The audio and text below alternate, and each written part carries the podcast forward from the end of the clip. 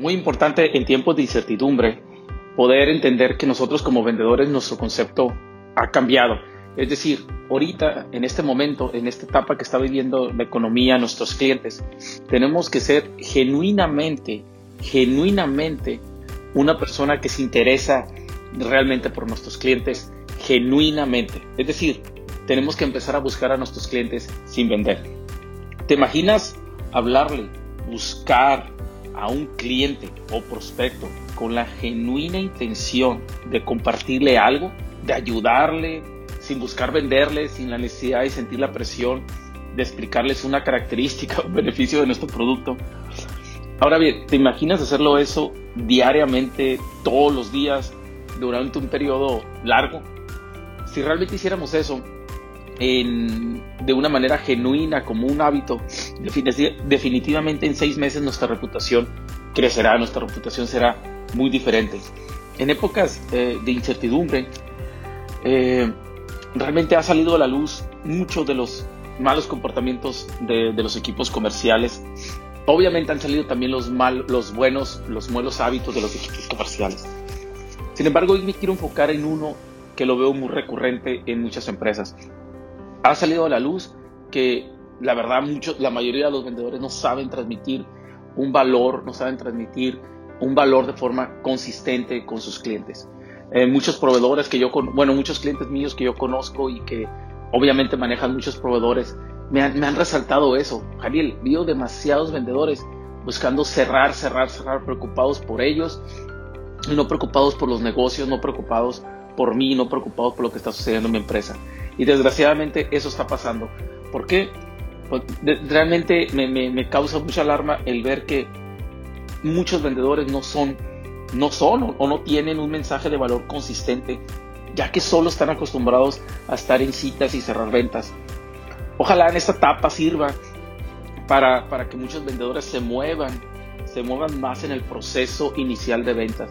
Realmente se requiere realmente se requiere de vendedores mucho más inteligentes, mucho más sensibles y, que estén realmente, eh, realmente preocupados por lo que está pasando con los clientes y que hagan un esfuerzo extraordinario, como los mismos clientes están haciendo el esfuerzo extraordinario de mantenerse a flote. Veo, veo honestamente muchas, muchas industrias, no voy a comentarlas para no, no, no herir susceptibilidades, pero hay industrias que, que prácticamente se han acercado conmigo a través de mis redes sociales me han preguntado, Janiel, ¿cómo le hago para manejar esta objeción? Janiel, ¿cómo le hago para acelerar el proceso de venta con el cliente aquí?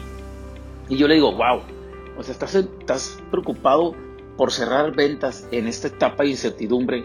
Es, es la verdad un poquito eh, abrumador en mi parte escucharlo.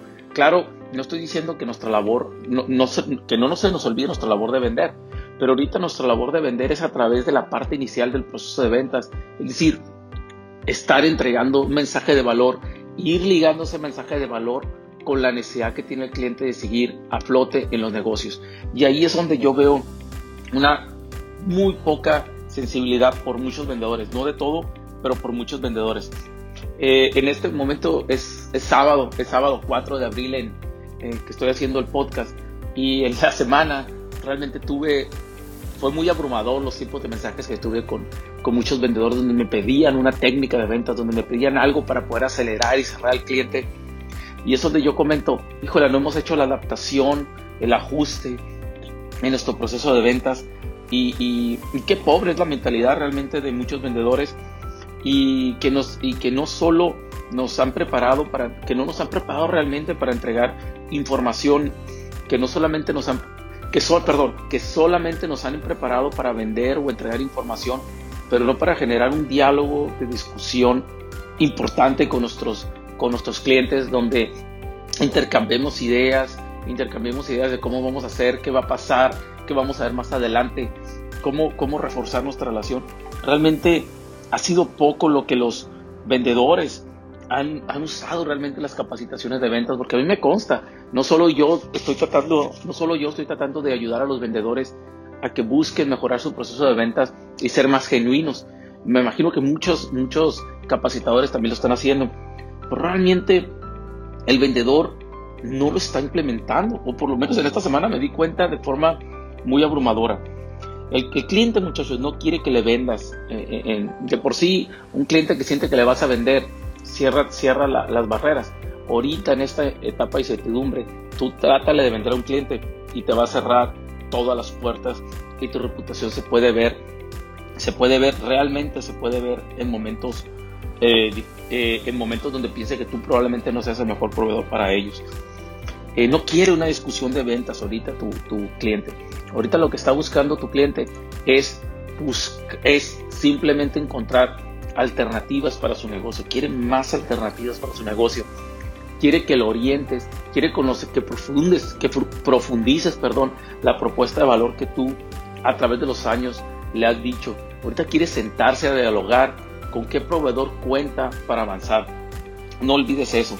Eh, realmente tú debes de ver esto genuinamente, genuinamente, es decir, tú como vendedor genuinamente debes estar presente con el, con el comprador pendiente, simplemente para saludarlo, simplemente para, para entregarle alguna información valiosa, darles un consejo y, y, simplemente que tu objetivo sea que te regrese una nota o un correo diciéndote gracias, un correo donde diga, hey, gracias por esta información, me sirve pero que en el correo que tú veas de regreso de agradecimiento la nota, no esperes un pedido o realmente o, una orden de compra. Realmente ahorita tu objetivo debería ser, mira, sé que este comprador está cerca de mí y, y, el comprador siente que yo como vendedor estoy cerca de él y ahorita esta nota que me dio de agradecimiento vale mucho la pena.